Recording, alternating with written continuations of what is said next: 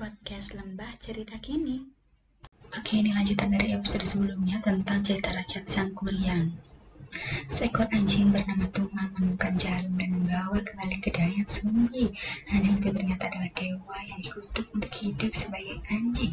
Dayang Sumbi dan Tumang menikah, dan tak lama kemudian putra mereka Sang Kuryang lahir. Sang kuryang tumbuh menjadi pemburu yang terampil.